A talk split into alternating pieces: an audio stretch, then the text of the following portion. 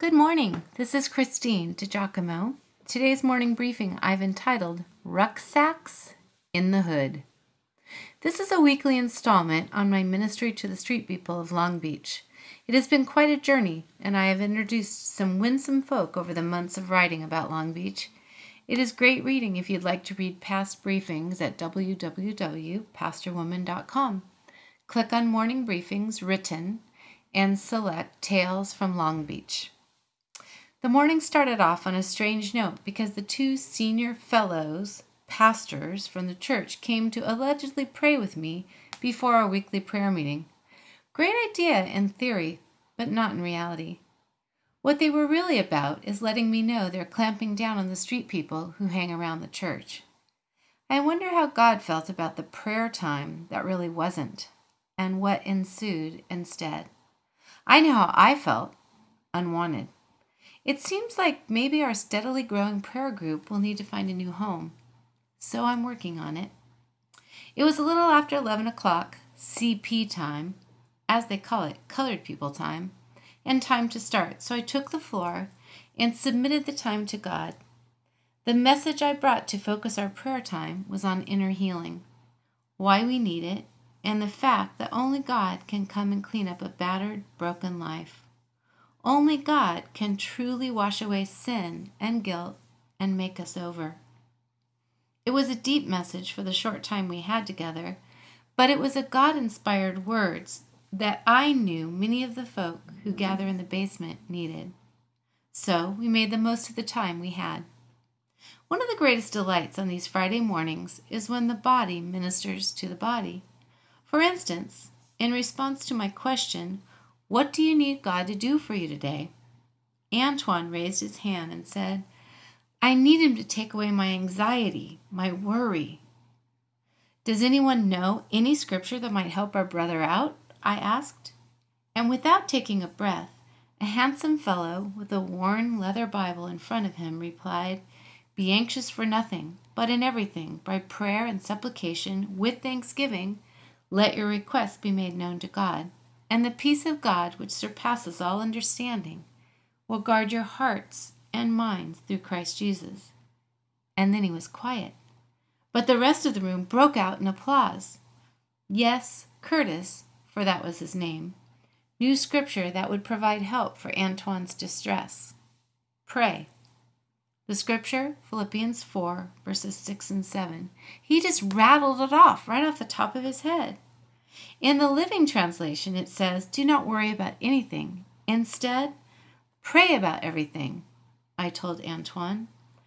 Only God can give your heart and mind peace and rest.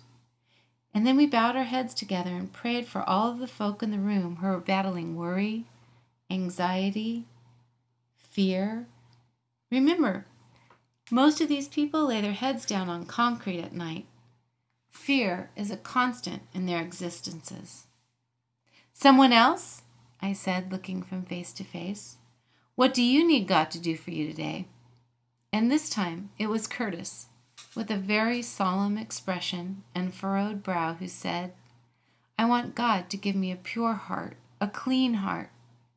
A woman behind me said, Psalm 51. I hadn't even located in my Bible when Curtis, with soulful eyes and beautiful, clear voice began singing the words of a pleasing melody Create in me a clean heart, O God, and renew a right spirit within me. But he did, he sang a pretty melody. The words King David sang to, da- to God, crying out for cleansing after his sin of adultery with Bathsheba.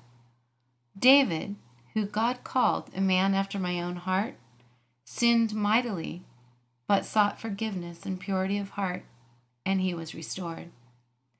This vignette fit right in with my message of our need for inner healing. I'm reminded of a time about 25 years ago when I taught fitness classes. One class I taught was 30 minutes of solid abdominals exercises several times a week. And a guy named Tom, who was a regular, a retired Vietnam vet, his days were filled with working out at six foot six inches tall, he had only 2% body fat.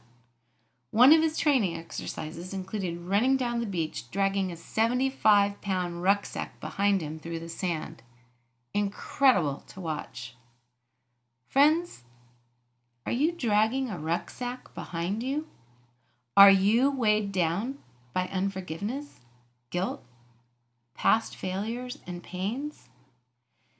Guess that explains why the Duke of Earl doesn't go home. That is where his sisters and brothers still live, in Illinois.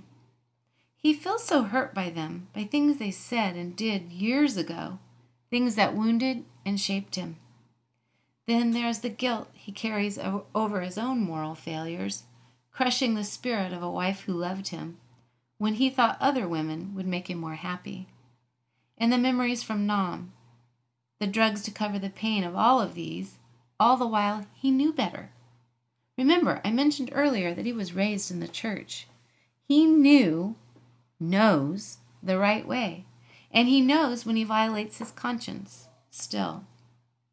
So, friends, are you dragging a 75 pound rucksack behind you, filled with shame or unforgiveness or failed expectations? Cut the ropes, drag it around in front of you, take out your pains, and give each one to the one who loves you.